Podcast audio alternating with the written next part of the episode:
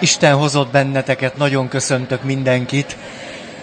Jó, a mai alkalommal lezárjuk a férfi eredetileg negatív apakomplexusának a témáját, és elkezdünk egy valamiféle rövid összefoglalásba.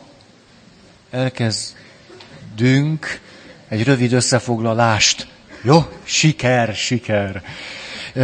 Emlékeztek talán, hogy a múlt alkalommal egyrészt rengeteg idézetet kellett végighallgatnotok abból a levélből, amit Franz Kafka írt az apukájához, és nagyon átélhettük azt, hogy micsoda rettenetesen zárt világ az, amiben ez a fiatalember egész életét élte. Egy rettenetesen zárt világ, egy komplexusba zárt világ. És valahogy ezt úgy mondhatnánk, hogy nem csak a hatalmat írja nagy hával, hogy az apukáját azonosítja a hatalommal és a nagy H, olyan, mint hogyha Istent is csak így tudná látni, akiben egyébként nem hisz, hanem olyan ez, mint hogyha valaki teljesen mindegy, hogy mi az a világ, amiben él, egy belső diktatúrában kellene, hogy létezzen. A nagyon szélsőségesen negatív apakomplexust valami ilyesmi jellemzi, vagy jellemezheti egyfelől, hogy egy folyamatos, rettenetes belső diktatúra alatt nyögi az életét.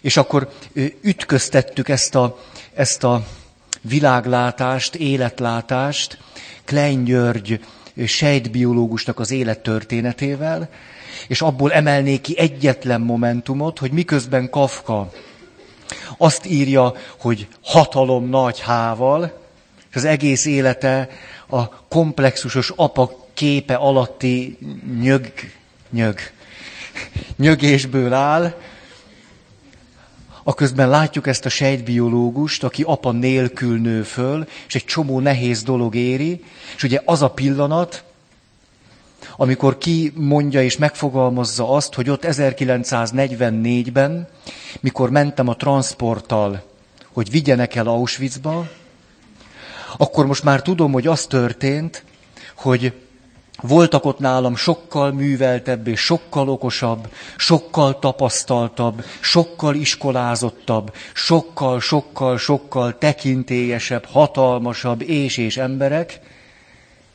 és mégis mentek a vonattal. Ő pedig fogja magát, és megszökik, és, és szerzi a papírt, az okmányokat, és utána, és utána nem ragozom még egyszer. Ez a két pont, ami a nagyon látványosan ellenpontja egymásnak. Hogy mit jelent, amikor valaki ilyen értelemben, mint Kafka nyög, egy negatív apakomplexus alatt, és milyen az, amikor valaki ezt képes felülmúlni. Ennyit talán ebből az ismétlésből, többet talán nem is érdemes, és azt ígértem, hogy a mai alkalommal megnéznénk azt, amit meg ahogyan Kafka látja magát, és ahogyan kiírja magából azt, ahogyan látja magát, meg az apját, meg az életét, egy teljesen más megközelítésből. Mert ugye az mindig eléggé számomra legalábbis kérdéses, mikor egyfelől valamit úgy látjuk, hogy nagyon megértünk, nagyon világos, nagyon tiszta, így van, és nem nézzük meg azt egy egészen más megközelítésből. Hát csak nézzük meg. Ez pedig Fromnak egy tanulmánya, mégpedig Kafkának a Per című kisregényéről, amiből rövid részleteket fogok felolvasni a változatosság kedvéért, de ténylegesen itt csak rövid részletek és csak néhány. Ő a következőt mondja, a Per című műve Kafkának tulajdonképpen álomnak fogható föl, ezért olyan szürreális világú, és azt mondja, nem, ezt én mondom, hogy, hogy József K. ennek a műnek a főhőse tulajdonképpen egy eredetileg negatív apakomplexusú életútnak egy másik verzióját hozza nagyon szépen. Ahogyan, ahogyan azt kírja magából Kafka. Tehát így lesz akkor két életutunk, az egyik Kafkáé, a másik Kafkának a hősé, hogy mégiscsak azt is lássuk máshonnan is. És akkor itt Fromnak a gondolatait hoznám. Először is azt mondja, nézzük csak meg, hogy is kezdődik a kis regény. Valaki megrágalmazta József Kát, mert noha semmi rosszat sem tett, egy reggel letartóztatták. És akkor elemzi ezt a szót, hogy letartóztatták, hogy ez egyszerre két jelentéssel bír, hogy valakit letartóztatnak, és valakit feltartóztatnak. Hogy Kafka itt a főhősével kapcsolatban azt írja, persze nem tudatosan, de itt van a regényben, kis regényben, hogy itt van a mi főhősünk, aki negatív apakomplexusa miatt úgy éli az életét, mintha letartóztatták, föltartóztatták volna. Föltartóztatták őt a személyiség fejlődésében, a növekedésében, egyáltalán a valaki levésében. És ez zseniálisan kifejezi szimbolikusan az, hogy az illetőt nem egyszerűen csak megállítják az úton, hanem letartóztatják, föltartóztatják. És aztán azt mondja, második mondat. Házi asszonyának a szakácsnője, aki nyolc óra tájt naponta behozta a reggeliét, ezúttal nem jött. Ez még sohasem fordult elő. De azt mondja From, jól látunk itt egy életutat, ezt néha From mondja, néha én, de ezt hagyd ne mondjam, hogy mikor melyikünk. A, ezt a rett, ezt belepusztulnék. A, olvassátok el a tanulmányát. Pszichoanalízis és irodalomtudomány című kötetben elolvasható. Szóval, azt mondja, na ez jól megmutatja, hogy hogy is él József K. József K. a nőkből él. A nőktől függ, és a nőkből él. Az élete semmi másról nem szól, bizonyos szempontból a nőkkel való kapcsolatában, mint hogy megnyerő és kedves tudjon lenni, szeretetre méltónak bizonyuljon, hogy aztán a nők révén megfelelő gondoskodáshoz, öntyöm-pöntyömhöz és egyebekhez tudjon hozzájutni. Ezzel együtt József Kának a tragédiája az, hogy azt gondolja, az élet forrása kizárólag kívül van. A nőkkel való kapcsolatában kizárólag a nőkön múlik, hogy ő hozzájut-e valamihez, vagy nem. A perében, amiről egyébként végig nem tudja, hogy tulajdonképpen mivel is vádolják őt, abban pedig semmi másra nem tesz erőfeszítéseket, mint arra, hogy protekciót szerezzen, hogy fontos emberekhez tudjon eljutni, hogy megfelelő emberek segítségére siessenek ebben a nagy bajban, miközben őt vádolják, és azt se tudja, hogy mivel. Vagyis itt is, ott is, nőkkel, férfiakkal való kapcsolatában is az élet forrása számára kizárólag kívül van, és belül nincsen. Ezért a nőkkel függő viszonyban van, és azt is lehet mondani, hogy általában úgy ügyeskedi a kapcsolatait, hogy a nők függjenek tőle. És itt teszek egy megjegyzést. Franz Kafka negatív apakomplexusának a jellegzetessége az, hogy ő egy pici, pontázsugorodott senki. Emlékeztek, mikor katonák voltatok, akkor hogy főleg a nőknek lehetnek mély élményei erről, amit szívesen megosztanak egy-egy barátnői csevegésben, hogy, hogy járt ez a szlogen, hogy megállunk a felettesünk előtt, és engedélyt kérünk, hogy tisztelettel pontázsugorodhassunk. Tehát Kafka azt éli meg, hogy tisztelettel engedélyt kér a főhatóságtól, hogy pontá zsugorodva élhesse az életét, de nyilvánvaló ennek megvan az ellenpontja az eredetileg negatív apakomplexuson belül, ez pedig Hitler. Hitlernek ugye egy gigantomán negatív apakomplexusa volt, de ő nem pontá zsugorodott, hanem mindenki mást igyekezett pontá zsugorítani. Ez ugyanúgy negatív apakomplexus. A, Józ, na, Kafka van az egyik oldalon, és Hitler van a másikon. Tehát látjuk, hogy milyen döbbenetesen más életút is lehet, de a dinamika ugyanaz. Csak az egyik végig azonosul az elnyomott gyerekkel, ez Kafka, másik pedig azonosul az elnyomó apával, az meg Hitler. No jó, megyünk akkor tovább. Azt mondja, hamar letartóztatják. Nézzük csak meg, mit mond neki a felügyelő, a következőt. Ha pedig most nem is válaszolok a kérdéseire, mármint amit József K. tesz föl a felügyelőnek, azért ajánlom, ne annyira ránk gondoljon, és arra, hogy mi történik majd önnel, gondolkozzék inkább többet önmagán. A felügyelő a letartóztatáskor elmondja a kulcsmondatot. kedves József K., gondolkodjék többet önmagán. József K. pedig 170 oldalon keresztül, tévedtem, mert 201 oldalon keresztül, 201 oldalon keresztül nem gondolkodik önmagán. Egyáltalán nem, csak azon, hogy kívül kiket lehetne megtalálni ahhoz, hogy azok kívülről segítsenek neki. Illetve a 201. oldalon gondolkodik magán, csak akkor már néhány perc múlva meg fog halni. Na most, a, mit mond a felügyelő a letartóztatás, föltartóztatás kapcsán? Azt mondja, most nyilván bankba akar menni, mert hát bankban dolgozik József K. Tudjátok, hogy Franz Kafka jogi doktor volt, és egy biztosító társaságnál dolgozta le az életét. Most nyilván a bankba akar menni. A bankba, kérdezte K. Azt hittem, letartóztattak. K. kérdésében volt némi dac, mert bár nem fogtak vele kezet, mégis különösen mióta felügyelő fölállt, úgy érezte, egyre függetlenebb ezektől az emberektől. Játszott velük. Elhatározta, hogy ha netán elmennek, utánuk fut egészen a ház kapujáig, és fölajánlja nekik, tartóztassák le. Ezért is ismételte meg, hogyan mehetnék a bankba, ha letartóztattak. Vagy úgy mondta a felügyelő, már az ajtóban ön félreértett. Letartóztattuk, igaz, de ez ne gátolja meg hivatása teljesítésében. Megszokott életmódjában nem korlátozzuk.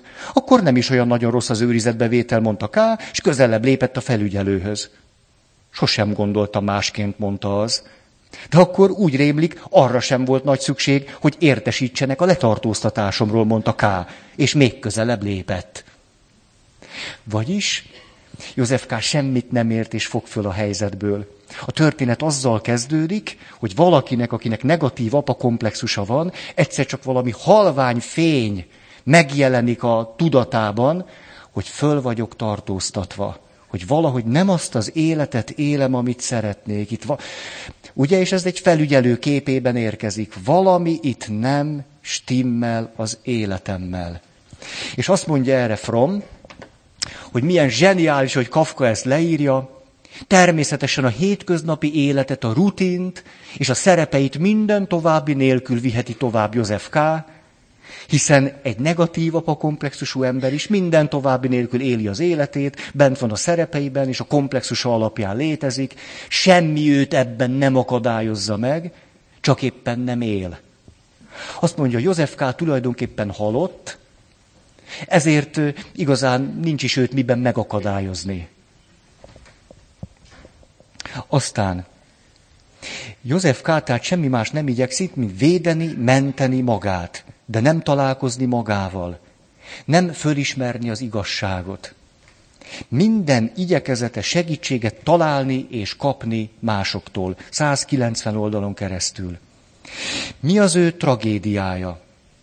Az, hogy nem ismer föl egy nagyon fontos különbséget amiről beszéltünk, emlékeztek a házasság törésen ért asszonynal kapcsolatban.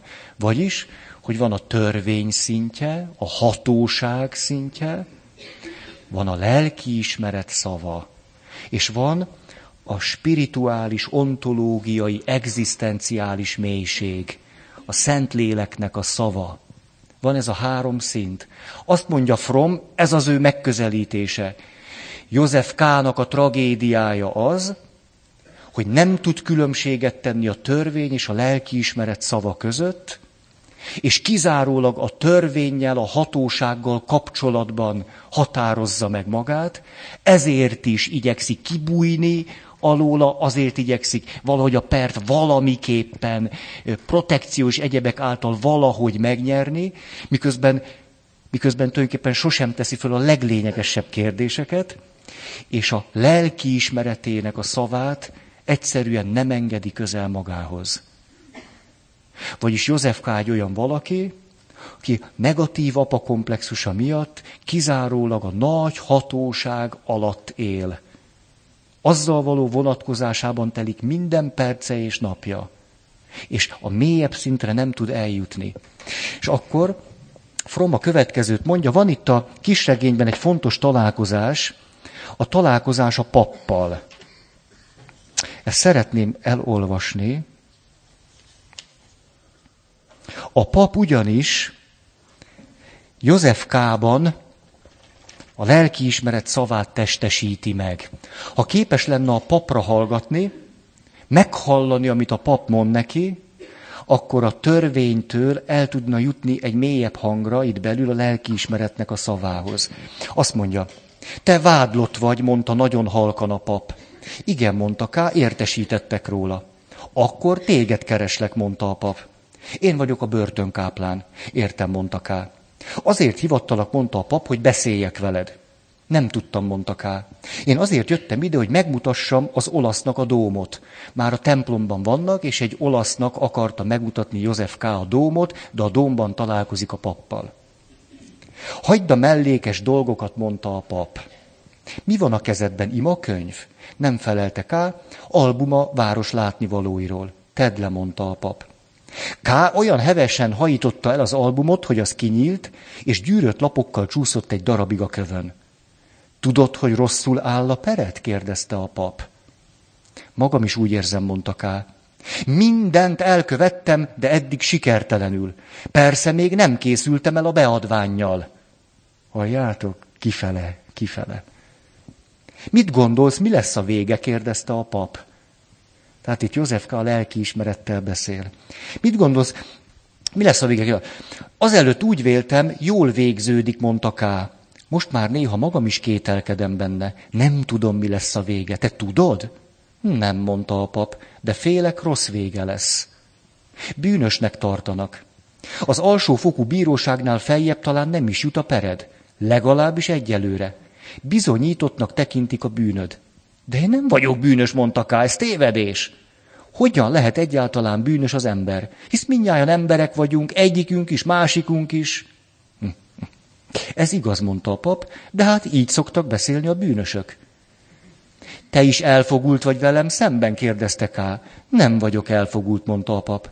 Ó, köszönöm, mondta Ká. De a többiek, akik részt vesznek az eljárásban, mind elfogultak velem szemben. És ezt a pártatlanokba is beleoltják. Helyzetem egyre nehezebb. Félreérted a tényeket, mondta a pap. Az ítélet nem egyszerre jön, az eljárás maga válik lassanként ítéletté. Így van, hát mondta Ká, és lehajtotta a fejét.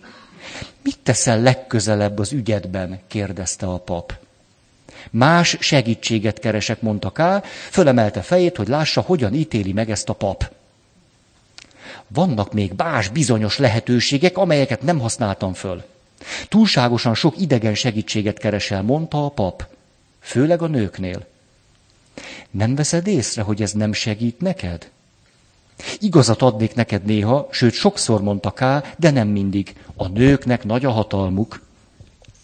Ha néhány ismerős nőt rá tudnék venni, hogy közösen dolgozzanak értem, keresztül vágnám magam. Kivált ennél a szinte csupa szoknya pecérből álló bíróságnál. Mutass csak messziről egy nőt a vizsgálóbírónak, s ő, csak hogy időben odaérjen, átgázol a bírósági asztalon és a vádlotton. A pap a melvédre hajtotta fejét, úgy látszik, csak most kezdte nyomasztani a szószék teteje.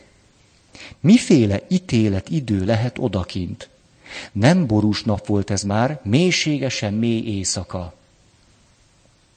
A nagy ablakok egyetlen üvegfestménye sem vetett még egy csillámot sem a sötét falra. És a sekrestés éppen most kezdte sorra eloltogatni a főoltár gyertyáit.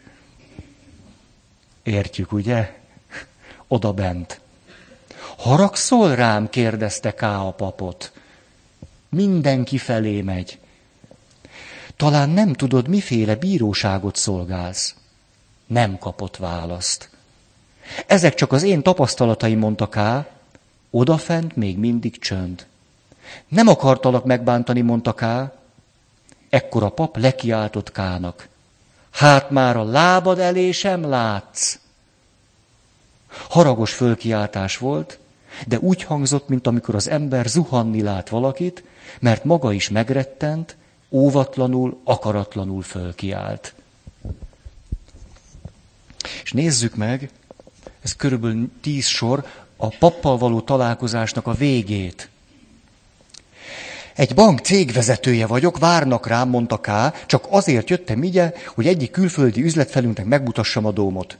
Nos, mondta a pap, és kezet nyújtott Kának, akkor eredj. De egyedül nem tudok eligazodni a sötétben, mondta K. Menj balra a falhoz, mondta a pap, aztán végig a fal mentén, mindig csak mellette, és egy kiáratra találsz. A pap csak néhány lépése távolodott el, de Ká már hangosan fölkiáltott. Kérlek, várj! Várok, mondta a pap. Nem akarsz még valamit tőlem? kérdezte Ká. Nem, mondta a pap. Az imént olyan barátságos voltál hozzám, mondta Ká, és mindent elmagyaráztál nekem, most meg úgy hagysz itt, mint a semmi gondot sem lenne rám. De hisz el kell menned, mondta a pap, te mondtad. Nos igen, mondta Ká, érts meg. Előbb te értsél meg, hogy ki vagyok én, mondta a pap. Hát te vagy a börtönkáplán, mondta Ká, és közelebb ment a paphoz. Nem kellett azonnal visszatérni a bankba, ahogy állította, maradhatott volna nyugodtan. Vagyis a bíróság tagja vagyok, mondta a pap. Miért is akarnék hát tőled valamit? A bíróság semmit sem akar tőled. Befogad, ha jössz, és elbocsát, ha távozol. Hát ez gyönyörű. Ez pontosan az, mint amikor valaki azt álmodja, hogy egy rém üldözi őt. Mit akarsz te tőlem, te gonosz rém? Én? Hát te álmodsz engem.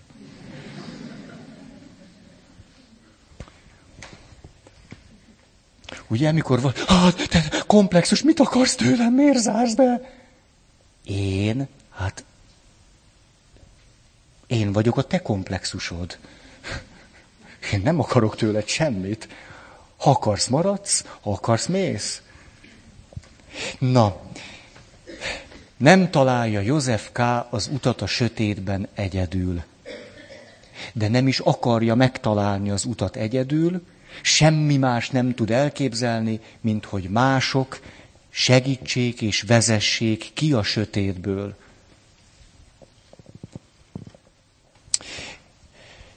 Na és akkor a legvége. Ez már csak rövid. 199. oldal, két oldallal a halál előtt. Most már csak egyet tehetek, mondta, magá, mondta magában, már József K., és lépteinek, a másik kettő lépéseinek egyöntetű ritmusa megerősítette gondolatait. Ugyanis a két hóhér, aki a kivégzést elvégzi, az megy utána. Ugye a két hóhér, aki a kivégzést elvégzi, hogy a komplexus végérményesen bekebelezi őt. Vége. Nincs megszületés. Azt mondja, most már csak egyet tehetek. Mindvégig nyugodtan megőrzöm mérlegelő értelmem. Mindig húsz kézzel akartam belenyúlni a világba, s ráadásul nem is helyeselhető célból. Ez hiba volt. Na itt valami fény dereng. Most mutassam meg, hogy még az egy éves perből sem okultam. Nehéz felfogású emberként távozzam, és utóbtán azt mondják rólam, hogy a kezdetén be akartam fejezni, és most a végén újra kezdeném a pert. Nem akarom, hogy ezt mondják.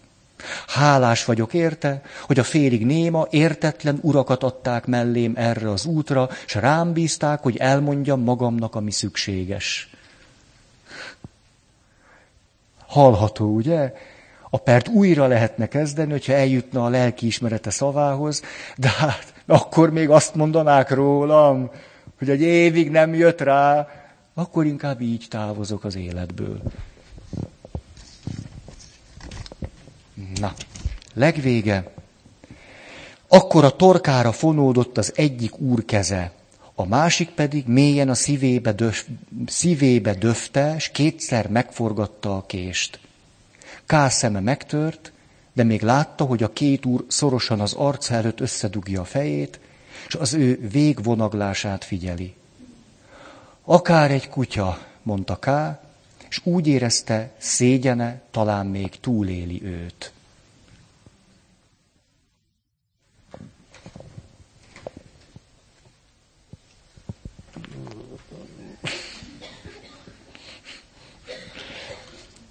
Ma is vacsorázzatok még egyet. Muszáj, vagy szívjatok friss levegőt, vagy... Ó. Azt mondja tehát From, Kának a pusztulását az okozza, hogy az életforrását kizárólag kint látja, törvény, elvárás, szabályok, plöm, plöm, plöm, plöm, plöm, és a belső, amit így mond, lelkiismeret, egy szabad lelkiismeret szavához nem jut el.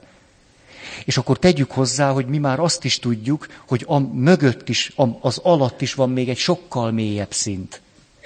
Ez az ontológiai, egzisztenciális, spirituális, szentlélek szintje. Azért mondok ennyi szót, mert nem tudom magyarul. Tehát valami mély szint. És itt akarnék, ezt ígértem nagyon, hogy akkor a spiritualitásról egy pár szót. Mert hiszen nagyon érdekes, hogy From éppen ebbe a világba kalauzol el minket.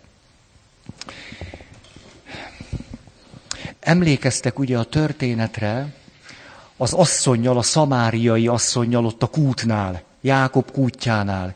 Ugye, hogy Jézus folyton, folyvást a legmélyebb szinten, a spiritualitásnak a szintjén beszél az asszonynal, az asszony meg az első két szinten válaszolgat. De hát nem így szoktuk, nem úgy szokás, ez a törvény, így kell csinálni, úgy kell csinálni, zsem, zsem, zsem. Zsem le. Jézus pedig marad, hogy hát, ha az asszony, hát, ha, hát, ha, hát, ha, mint Józsefká soha, meghallja ezt a hangot. És emlékeztek akkor aztán az azt, hogy mivel szalad el? Elmegy a falubéliekhez, és azt mondja, azt mondja, hogy mindent megmondott rólam, amit tettem. Ugye, és ti nem tudom, hogy elfogadtátok-e tőlem azt az értelmezést, hogy ebben a mondatban nem az van, hogy tudja, hogy mit, hat férfi volt az életemben, vagy nem tudom hogy, hanem hogy azt mondja, hogy tud rólam, számítok neki, ő föl, fölfedezett engem. És ezt azért gondolom, most képzeljük el, hogy a kisregény befejeződik, a szégyene talán túléli Józsefkát, most képzeljünk el egy asszonyt, aki délben megy a vízér, a szégyene miatt, hogy nehogy kelljen bárkivel is találkozni, majd a mesterrel volt találkozás után rohan mindenfelé, és azt mondja, képzeljétek, bűnös vagyok, bűnös, és tudják rólam. Elképzelhető ez? Teljesen irreálisnak tartom. Tehát ennek a mondatnak az lenne a tartalma, hogy, hogy egy óriási élmény, valaki más is tudja, hogy milyen bűnös vagyok. És ezt még örömmel elújságolja, ennek semmi teteje nincsen. Annak azonban van, hogy ennek a mondatnak van egy szinte ki nem mondott része, hogy pontosan tudta, hogy ki vagyok, és szóba állt velem. Hogy pontosan ismerte az életem, és tőlem kért vizet. Ez, ez. Tehát az asszony ebben a történetben a spiritualitásnak erre a harmadik szintnek a talajára tudott állni. Mi mostan a nehézségünk? A nehézség az az, Ugye Jézus azt mondja, hogy te tudnád, hogy ki beszél veled, éltető víznek a forrásai fakadnának belőled. Most a kérdés az, hogy mi, akik itt vagyunk, ismerjük-e az éltető, elevenítő víznek a forrását a szívünkben. Hogy ez megvan-e nekünk. Hogy onnan nekünk jön-e valami. Van-e erről tapasztalatunk. Ugyanis, ha valaki csak az első, vagy az első két szinten lát, akkor Jézusnak a magatartása és a példabeszédei, azok valamiképpen egy a törvénynek és az erkölcsnek valami rettenetes, érthetetlen fölrúgását jelentik. Egyszerűen sehogy másképp azokat nem lehet értelmezni. Hát ha számomra a világ törvény és erkölcs, akkor az, hogy Jézus a házasság törésenért asszonynak azt mondja, hogy menj és többet ne védkezzél, én sem ítélek el. Ennek nem tudunk más értelmezést adni, mint azt, hogy Jézus egy fölforgató, aki egyszerre a törvényt, a hagyományt, és egyszerre a jó erkölcsöket szembeköpte. Ha elolvassuk az új szövetségnek ezeket a legszebb történeteit és példabeszédeit, a kérdés az az, hogy mennyire akadunk fönn rajtuk. Ha az első két szinten látunk és értelmezzük az életet, meg magunkat, akkor ezek a történetek állandóan valahogy érthetetlen történetté válnak. Mindig egy kicsit bosszantó történetté, valahogy szóval érezzük, úgy felsziszen bennünk valami, és azt mondjuk, hogy na azért mindennek van határa. Ugye, amikor fölfogadja a szőlős gazda a munkásokat, az egyik dolgozik 12 órát, a másik egyet, és azt mondja, hogy tudod mit, aki egy órát dolgozott, az is ugyanannyit kap. És erre mennek panaszra. Na hát azért mindennek van határa. És akkor ugye a történetben visszakérdez a gazda, téged zavar, hogy én jó vagyok? Azt akarom most nektek mondani, hogyha az új szövetségnek ezek a történetei ö, ö, valamiféle dühöt keltenek bennetek, és az... Akkor ez egy kérdést tesz föl, hol van a forrás bennetek. Ha belül ez a forrás valamennyire élő és eleven, akkor ezeket a történeteket nagyon értjük. Pontosan tudjuk, hogy nem támadás a törvény és az erkölcs szava ellen. Szó sincsen róla. Szó sincs. Csak az életnek ennek a legmélyebb szintjéből hangzik el valami. Jézus, tudjátok, a biblikusok szerint körülbelül két évet tanított. Két év bőven elég volt ahhoz, hogy azok a tömegek, akik csak az első két szinten voltak képesek látni az életet, kicsinálják. Mert a spiritualitásnak az üzenetét nem is voltak képesek meghallani. Az az üzenet ott áradt. Úgy, mi nem akarunk semmit. Ha jössz, jössz, ha mész, mész. Ha belépsz, itt leszel, ha nem lépsz be, nem leszel itt. Ez pont így. De nem akarlak titeket bántani. Hát dehogy akarlak bántani. Miért van az, ha valamelyikünk a spiritualitásnak ezt a belső forrását nem, nem tapasztalja? Az nem a te hibád. Az nem azért van, mert te rossz vagy. Nem azért van, mert értéktelen vagy, mert erre se vagy képes, dehogy is ezért van. Hanem azért van, mert ahogy nőttünk és növekedtünk föl, erről a forrásról nem kaptunk elég üzenetet. Ha az apukánkkal, anyukánkkal, nagyszüleinkkel, tanárainkkal, testvéreinkkel, barátainkkal, pappal való kapcsolatunkban megtapasztalható lett volna ez a forrás, akkor ma tudnánk, hogy ez itt van, és tudnánk tisztogatni. A probléma ott van, hogyha a személyiség fejlődésünkben ezt a forrást sosem mutatták meg. Ha nem ittunk belőle soha, akkor honnan tudnánk, hogy van? Ha soha senki oda nem vezetett el bennünket, akkor nem tudunk róla. És akkor az nem tud megeleveníteni minket. Ez azt jelenti, hogy ezért fontos a személyiség fejlődés és a spirituális útját egyszerre járni. Mert nem egyszer, tudjátok, mindig ez a képem, ott van a forrás, de ha a személyiség fejlődés elakadt, akkor a forráson ül egy rusnya béka. Egy undorító rusnya béka, és onnan a fenekét nyomja az éltető forrás, értitek? Bidének használja az életvizét. A rohadék békája azt a békát onnan el kell, menjen a mocsárba, odavaló. Ne az én forrásomon üljön. Most próbálom ezt közelhozni. Hogyan tudunk, vagy tudtunk volna tudomást szerezni az élő víz forrásáról idebent?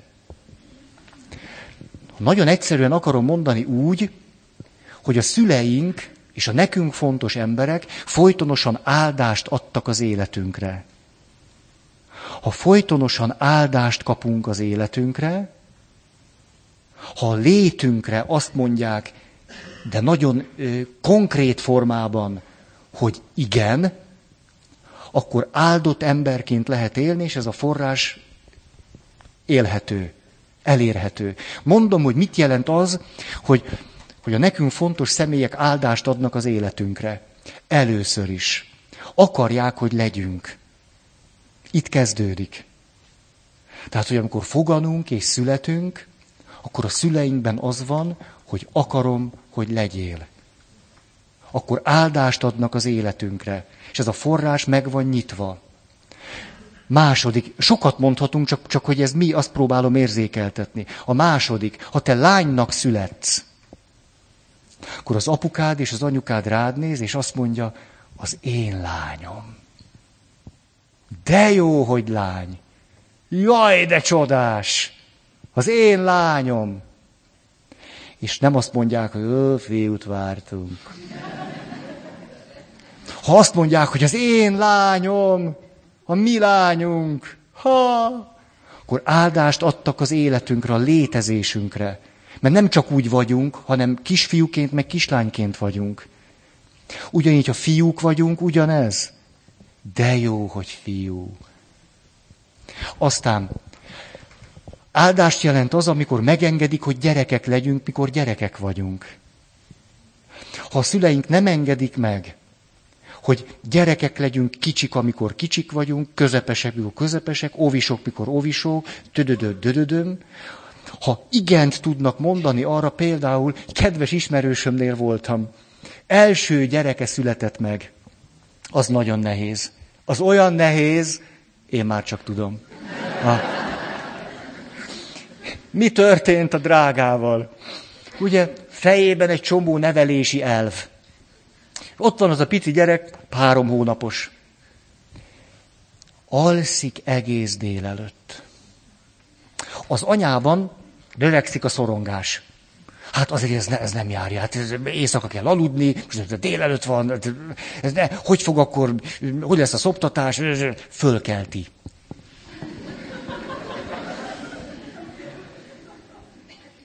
Ő nem nevetett ennyire. Tehát a, a gyerek egy órán keresztül sír. Az anya egy nagyon nehéz helyzetbe kerül, valamit csinálni kell egy olyan gyerekkel, akivel semmit nem kellett volna csinálni. De most már kell. Ezért hát mi máshoz is nyújjék, igyekszik megszoptatni. De nem éhes, hanem álmos rettenetesen nehezen fanyalodik arra, amire nem fanyalodna, hogyha engednék, hogy ne fanyalodjon. De hát mindegy, cici, cici.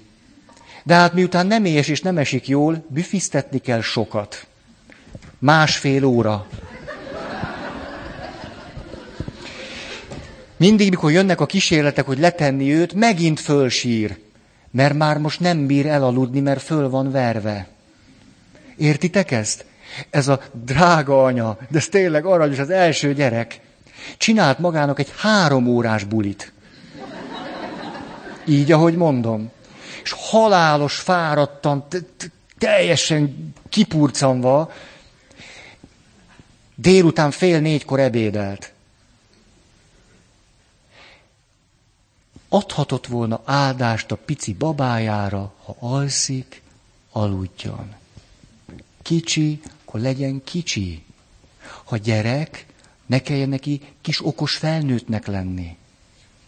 Ha egy gyerek rohangászni akar, ne kelljen neki nyolc órát tanulni. Hát ne kelljen. Hát egy gyerek ne nyolc órát tanuljon, ez katasztrófa. Rohanygásszon, zenéljen, énekeljen, fessen, rajzoljon, bulizzon, barátkozzon, sportoljon, azt csinálja és úgy pertán gentem, néha írjon valamit a lecke füzetébe.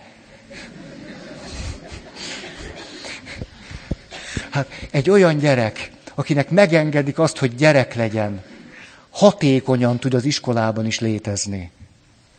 Persze, hogy kellenek korlátok, meg minden, persze, hogy kell. De ez egy, ez egy őrület, tehát tudjátok, ez a veszőparipáim egyike hogy a gyerekeinkkel azt tesszük, hogy mindig éppen egy életkorral nagyobb feladatra próbáljuk őket rávenni, hogy majd megállják a helyüket az életben. És végül annyira nyomorultá tesszük őket, mert éppen soha azt nem élhették meg, amik éppen csak úgy. Jaj. Tehát ugye onnan indultunk, hogy áldást adni az életre. Hogy a gyerek lehessen gyerek. Gyerek. Nem kell eldönteni, hogy az apának vagy az anyának van igaza. A vállóperben nem hívjuk meg tanúnak, nem hívjuk meg a gyereket a vállóperbe tanúnak, ezt tudjátok? Úgy mondom, nem, nem hívjuk meg. Na, ha szerelmes, nem beszéljük róla le. Jaj, lányom, szerelmes lettél, ú, átkozott gyötrelem, na. Ó, beütött, ú, eddig, ó, az a boldog gyerekkor, ó, ó. Hát hadd legyen már. Mikor menstruál, akkor nem sziszegünk. Ó, te szegény, na, női sors, na, téged is elért. Hát é... Na, tehát mit jelent az, hogy áldást adok az életre? Azt jelenti, hogy szabadon választhat partnert. Hogy nem azt kell neki vállalni, hogy annyira klassz. Nem tetszene? Nem. Az nem. Hogy szabadon választhat hivatást. Kedves édesanyák, ne ajángassátok föl gyermekeiteket papi meg szerzetesi hivatásra jó Istennek. Ajánd föl magadat. Ezt tudnám sokkal csúnyábban is mondani. Mária Rádió, könyörög érettünk.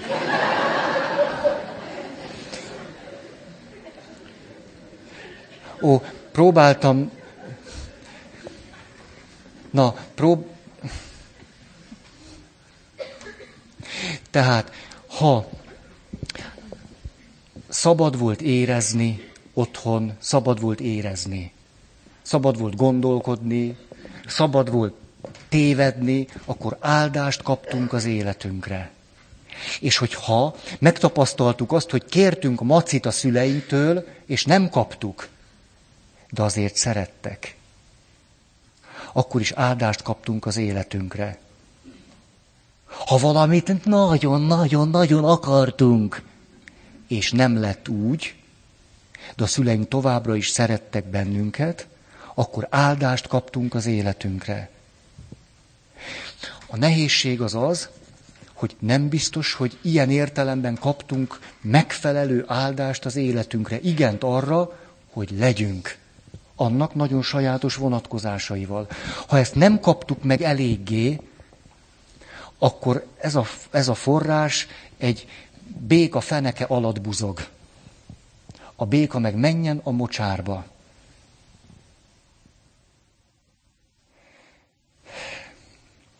Mennék még most tovább. Ez azt jelenti, hogy az Istennel való kapcsolatunkban, a spiritualitásunkban állandóan rettenetes dilemmákhoz jutunk, amelyek feloldhatatlannak tűnnek. Nem tudok úgy kimenni az utcára, hogy valaki ne jönne oda hozzám, és ne kérdezné, ne kérné rajtam számon, hogyha Isten jó, meg szeret, akkor miért ilyen a világ. Ugye nem lehet így kimenni. Ez, ez, vadidegenek odalépnek, és mint egy ilyen szürreális történetben, hogy igen, és ha Isten szeret, akkor miért van vírus? De most tényleg van ennek egy, van ennek egy ilyen oldala, de van egy, van egy, egy kőkemény oldala, hogy, hogy miért van tényleg sok olyan szenvedés, aminek ne, nem értjük, hogy miért. Szóval azért annyira miért kell szenvedni. És itt nagyon hamisnak tartom azt, mikor emberek, papok, tök mindegy kik, ránk akarják a vizes lepedőt húzni. Hogy a szenvedés csak azért van a világban, mert az ember megromlott. És az ember megromlása következtében ilyen rossz a világ. Aha, miért a cunamit én fújtam? Vagy ki? E, ez abszurdum, ránk kenni a balhét. Nem, igenis itt rettenetes nehézségekhez kerülünk. A rettenetes nehézségeket azonban nem tudjuk megoldani. Én legalábbis még sosem tudtam őket megoldani. Egy valamit lehetett tenni, fölül lehetett őket múlni. Ezt a dilemmát, hogy ha Isten szeret, miért ez, az, amaz, ezt a, ezt a dilemmát szerintem nem lehet megoldani, Ha ezt meg akarom oldani, akkor egy életet elvesztegetek valamire, amit nem lehet megoldani. Felül lehet azonban múlni. És erre szeretnék nektek egy példát mondani, hogy mit értek ez alatt. Az nem azt jelenti, hogy, hogy a szőnyeg alá söpröm. Valódi fölülmúlás. Ülök egy csoportban, és az a téma, hogy Isten mindenható, meg tökéletes, meg nem, Istenről folyik a beszéd, és rettenetes vita kerekedik. Mert van egy férfi, aki bátran, de nagyon óvatosan merészeli azt mondani, hogy hát ő, neki, az Istennek van egy csomó személytelen vonása. Hogy egy kicsit úgy látja Istent, hogy az olyan, nem tudom, a tenger zúgása, vagy valami ilyesmi, és hogy hát ő kicsit szégyelli magát, mert hát ugye nekünk keresztényeknek illik Isten személyesnek látni. És hát persze rögtön föláll valaki, és azt mondja, hogy hát az a minimum, az Isten szemét, és akkor egy harmadik, és akkor óriási vita kerekedett. Estünk egymás torkának. Hát már én nem, de majd fölnégyelték egymást. Szerintetek ennek a vitának van vége? Én szerintem nincs. Ez egy klasszikus olyan, olyan vita, aminek nincsen vége. Nincs. Én szerintem Isten ilyen, én ezt tanultam, azt... Hát már egy, egy református, egy katolikussal nem ér soha a végére. De még egy evangélikussal se. Egy ortodox, egy katolikussal nem ér soha a végére. Úgy fogunk meghalni. Ez a dilemma már megvan. Ezt már feloldani nem fogjuk. Fölül múlni lehet. Megoldani nem lehet, felül múlni azt lehet. Na, amikor úgy kezdtem már kicsit fáradni, hogy ott egymás torkának estek, meg folyt a vér, hát, mégis, mégis csak itt vagyok. Mi lenne, hogyha javasolnék nektek egy gyakorlatot? Benne lennétek? Hát nem nagyon voltak benne, de hát...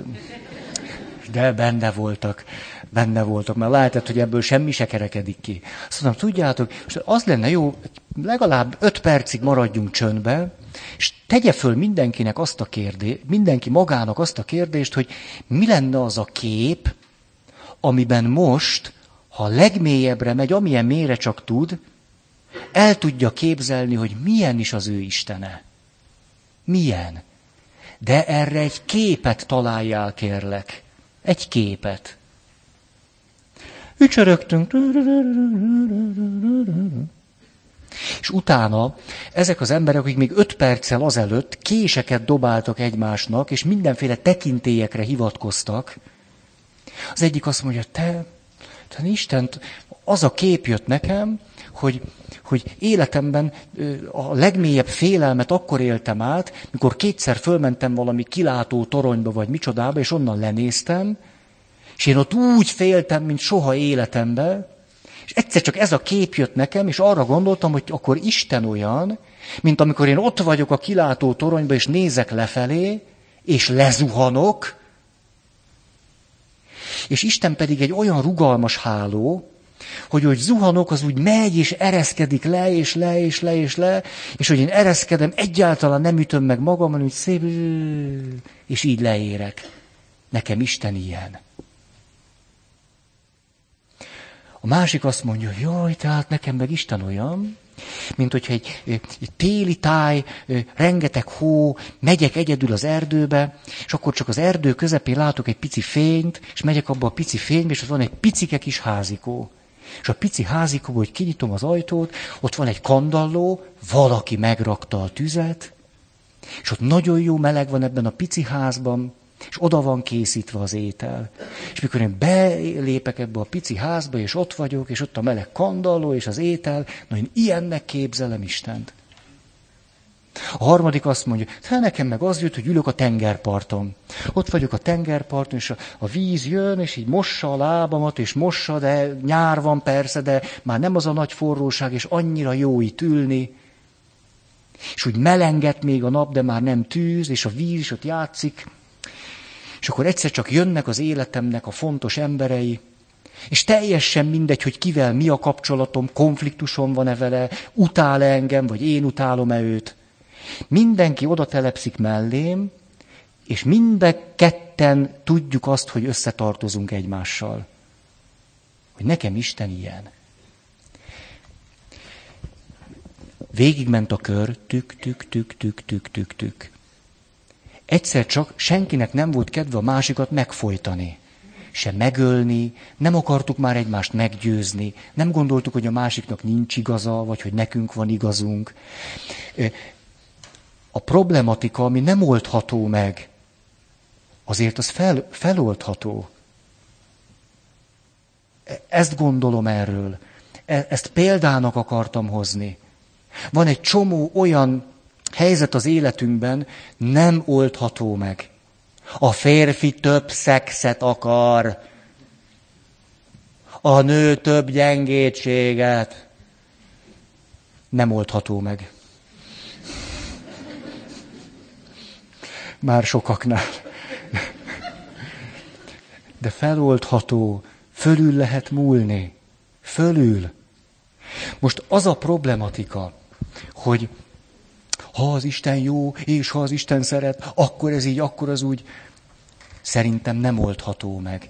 És azért nem oldható meg, mert azt gondoljuk, hogy a probléma a tárgyában kellene, hogy megoldást kapjon. Vagyis, hogy Istennek kellene valamilyennek lenni, vagy megváltoznia, vagy nem tudom, mi kéne, hogy vele, hogy legyen, hogy végül is elhiggyük neki, vagy most már jöjjön akkor még egyszer ide, vagy győzzön meg, vagy csináljon néha legalább egyszer egy csodát. Tehát azt gondoljuk, hogy Istennél a labda. József K. is ezt gondolta. Talán, ha még valaki egy kis protekciót adhatna, talán a pert meg lehetne nyerni. Ez József K.-nak a gondolata. Ilyenkor az Istennel kapcsolatban tulajdonképpen az első két szinten vagyunk.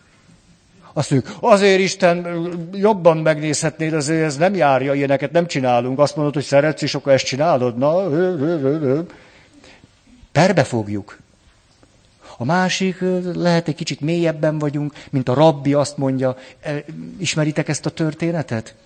Hogy rabbi hazudik egy nagyot. És a katolikus pap hazudik egy nagyot. Jaj, már éreztem a kötelet a nyakam. És megy a katolikus pap barátjához, és mondja, hogy te, képzeld mit csináltam? Akkor átlódítottam, hogy ajjajajajajajaj. Mire a rabbi barátja azt mondja, te, én azt mondom, menj el, és kérdezd meg az Istent az ő visel dolgairól. Rabbi elmegy, megtárgyalják a dolgot,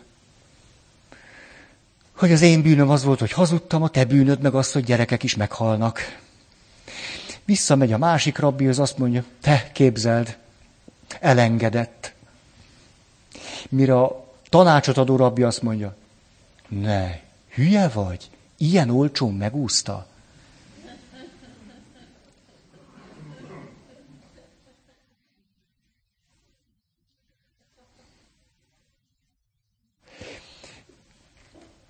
Átment. Miből fakad a nehézség? Abból, hogy az énből látunk. Komplexusból látunk, énből látunk. Valójában ez a dilemma nem az Isten szeretetlenségét tárja föl, hanem a saját énünk korlátait. Azt tárja föl napnál világosabban is. Ugyanis ebben a dilemmában, mint oly sok dilemmában, eljutottam a saját határaimig. Amikor a saját határomig eljutok, nem érdemes ezt számon kérni valaki máson, mert ezek az én határaim. Én eljutottam a gondolkodásomban, a tapasztalásomban egy határig. Ezek az én határaim.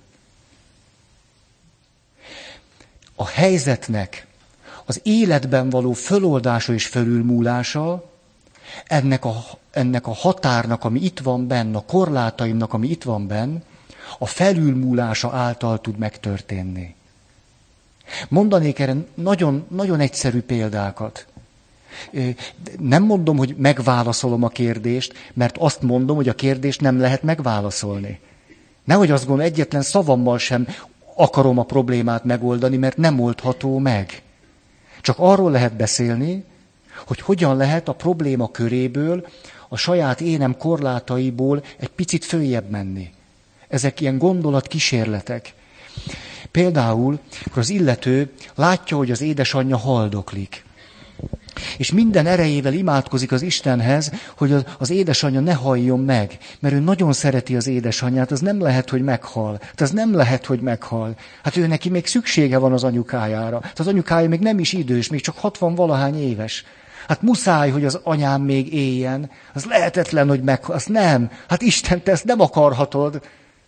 Ugye így imádkozik az anyukája egyre betegebb és betegebb és betegebb. És ő egyre inkább úgy imádkozik, de Isten, de Isten. Ő, miről szól az imája? Hogy én. Tulajdonképpen ezt ismétli különböző verziókban, hogy én, én és én és én és én és én és én. Ezt, ezt, ezt mondja. És mikor ez az illető, mikor 128-szor is elmondja az imáját, hogy Istenem, ha te tényleg vagy, és tényleg szeretsz, hát, hát mi rossz volna abban, hogy az én anyám ne halljon meg, és éljen, mikor én még csak 30 vagyok. Akkor egyszer csak egy picinke, picinke lépést tesz a saját én, énjének a, a kereteiből, és azt mondja, lehet, hogy az anyámnak jobb lenne, ha már most elmenne most már nagyon sokat szenvedett. Nem lehet, hogy jobb lenne, ha már most elmenne. A dilemma nem oldódik meg, a dilemma ugyanott van. Ha a mondat úgy kezdődik, hogy én, én, én, én, a helyzet ugyanott van, ahol volt öt nappal az előtt. Azonban ez az egyetlen gondolat, hogy az anyámnak nem lehet, hogy ez most már jobb lenne. Egyszer csak az én keretein egy picit, egy, egy hajszálnyit az illetőt följebb, följebb teszi. Egy hajszálnyit. És ez már bőven elég ahhoz, hogy az egész rendszer megváltozzon. Hogy elkezdjen mindent másképpen látni. Először csak picibe és apróba, de miközben a dilemmára nem adott választ.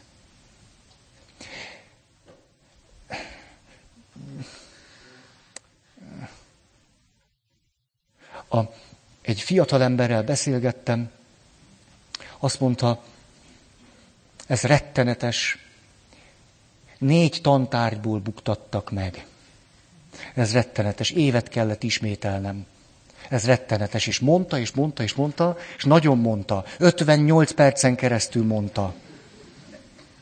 Én hagyom. Hát ha ad... Ugye miért is? Hogy koppanjon bele a korlátba 28-szor. És egyszer csak az 59. percben a következő mondatot mondja. Arról kíváncsi lennék, hogy, hogy lesz ennek valami haszna. Viszont látásra segítői hivatásomnak megfeleltem. Most képzeljük el, ha nem hagyom 58 percig ezt mondani, hogy én elkezdek szorongani, ha vegye már észre, hogy elkezdek fel, nézd, nézd, édes fiam, ne rinyáljál itt nekem. Tudtad, hogy tanulni kell? Tudtad?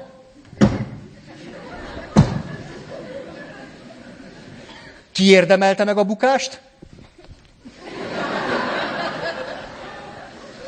Ugye? De mehettem volna a második szintre is.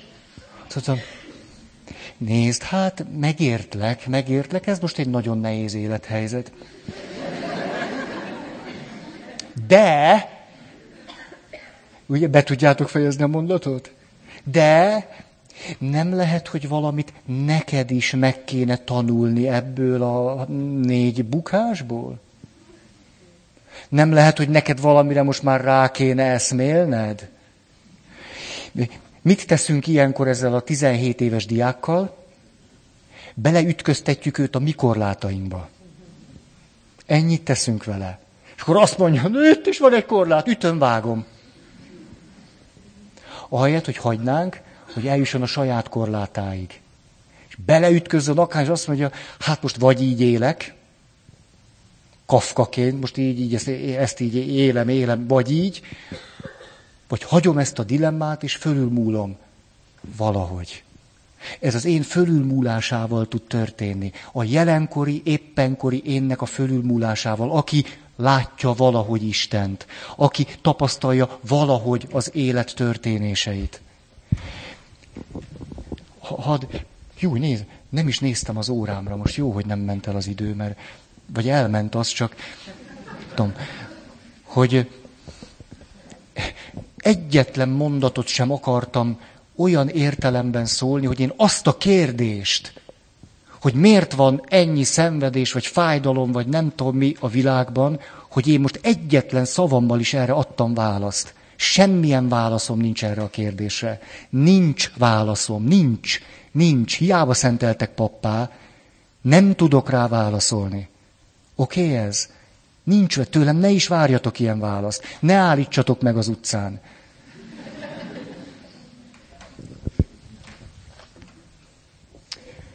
Ó.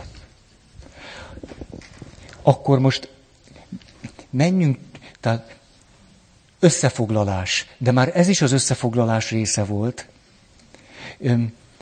Az összefoglalást most a spiritualitás felől szeretném folytatni.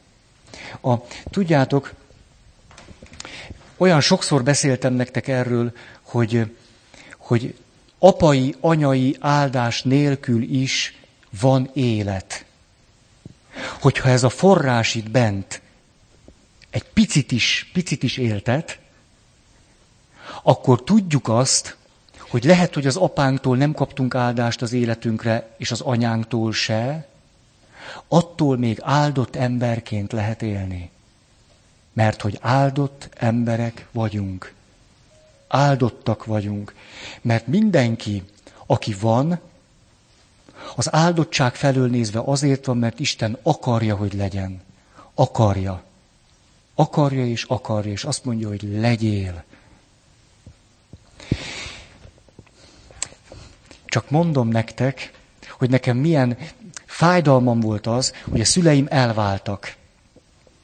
És hogy az összes pap növendék társam, akiket fölszenteltek pappá, Esztergomi bazilika, akkor átélhették azt, hogy a szüleik ott ülnek, és akkor ugye ott együtt, és akkor örülnek, hogy na, pap lett a fiúkból. Hát tudjátok, hogy az én szüleim erre hogy reagáltak. Tehát anyám azt mondta, hogy akkor én fölkötöm magam. Ezt mondta, de nem ezzel fejezte be. Mert azt mondta, hogy a kutyát is. Tényleg így volt. Anyám azt mondta, akkor én fölkötöm magam, meg a kutyát is. Apám rám nézett. Fiam, csinálja, mit akarsz. Testvéremnek elmondtam, ő azt mondta, Feri, te hülye vagy. Most nem mondhatnám éppen, hogy áldást kaptam. Hogy mondjam, szóval a legnagyobb nagyvonalúságommal se nagyon tudom ezt úgy látni. És tudjátok, ott nézem, ott ülnek az első sorba, ott szülők, minden, és akkor az én szüleim akkor nem voltak hajlandók egymással találkozni, de egy ünnepi eseményként az apám az Esztergomi bazilikában, mint a 75 méter, ugye a leghátul ott állt, nem is láttam, mert olyan hátul állt, csak mondta, hogy ott állt. Anyukám meg elől ült. Úgyhogy lehet, hogy legmesszebb legyenek egymástól. És aztán ugye a pap áldást ad a szüleinek. Ez egy gyönyörű dolog, ha a szülei megáldották őt. Ugye? Ez úgy megy, hogy a szüleim megáldanak engem, áldást adnak az életemre, és akkor pap leszek, egyszer csak van egy ilyen gyönyörű pillanat, rájövünk, hogy most már egy kölcsönös viszony is van, hogy, hogy nem csak alá-fölé rendelésben tudjuk látni az életet, hanem mellé rendelésben, és ezért egymást meg tudjuk áldani. Tudunk úgy élni, hogy egymást meg tudjuk áldani. Ez nagyon szép. És ugye, de az én szüleim nem voltak hajlandók az én első misémre eljönni együtt, tehát ezért tartottam két első misét. Az első-első misémre eljött az apukám, én megáldottam őt. A második első misémre eljött az anyukám, őt is megáldottam. Tehát hazamentem, hát azért valami hiányzik. De szép, szép, szép, de hol vagyok én? Hogy itt valami nem stimmel. Kigyógyultam ebből a fájdalomból. Ki. Tehát rájöttem arra, hogy van itt egy forrás, és hogy apai és anyai és testvéri áldás nélkül is lehet élni. Zárójel, közben persze az apukám is, anyukám is és a testvérem is sok más helyzetben adott azért áldást az életemre. Van, van élet. Ha ez a forrás van, akkor tudjuk, hogy áldottak vagyunk. Tudjuk. És emlékeztek a gyerekek, mit mondtak? Áldott embernek megvan a magához való esze. Így is van. Azt mondja, tudja, hogy képes szeretni. És volt egy harmadik is. Az meg így hangzott, a jót meg is csinálja. Arról meg nem csak tud, hanem azt meg is csinálja. Ó, még van öt perc. Ez akkor mit jelent? Ez azt jelenti, hogy akkor, ha kinövöm a komplexust, ami azért mindig ott marad, csak azért kinövöm, de ott marad. Kinövöm, azért valamennyire mindig ott marad. A, akkor rájövök, hogy egy nagyon mély tisztelettel viseltethetek magam felé. Egy igazi, mély tisztelettel vagyok képes saját magamra nézni. Megvan nektek ez a látás? Egy mély tisztelettel nézem magamat. Ami nem a teljesítménynek szól, meg nem a törvény, meg elvárás, meg siker, meg de hogy annak szól, vagy hogy jó vagyok, vagy nem. Mély tisztelettel látni magam. A, az a forrás kitisztítja a szemünket, hogy tudjunk így nézni. Emlékeztek arra a mesére? Mikor a kisördögök fönt, lehet, hogy lent, de mindegy, a gravitáció úgyis a földre hozza. Tehát ugye egymás kezéből tépdesik a tükröt. Mert a kisördögök olyan tükröt készít, nem ismeritek ezt? A kisördögök olyan tükröt készítenek, amiből, hogyha az ember megnézi magát, csak a rossz tulajdonságait látja. Ezért aztán a kis ördögök ezt a tükröt adják, és ebben nézik meg magukat, és ettől még rosszabbá válnak. A kis ördögök azonban előbb-utóbb globalizálódnak, ami alatt azt érthetjük, hogy a, hogy mondjam, innovatív módon új piacokat keresnek, vagyis eljönnek a földre és itt is árulják a portékájukat. Igen ám, de miközben ez egy nagyon jó ötletnek tűnik, mert hogy kisördögök nem bírják eldönteni, hogy melyikük viheti ezt a tükröt le a földre. Ami oly búsás haszonnal kecsegtet, ha eladják az embereknek, mert az emberek erre nagyon vevők. És hogy a kis ördögök ördöghomban veszekednek és vitatkoznak egymással, kiesik a tükör a kezükből, leesik a földre, 7 milliárd picike darabra törik, és egy pici darab mindenkinek a szemébe kerül.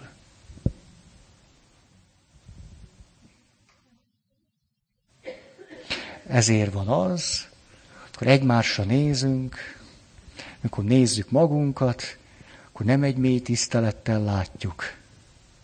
A kisördögök műve. Én szerintem befejezem. Köszönöm a figyelmeteket.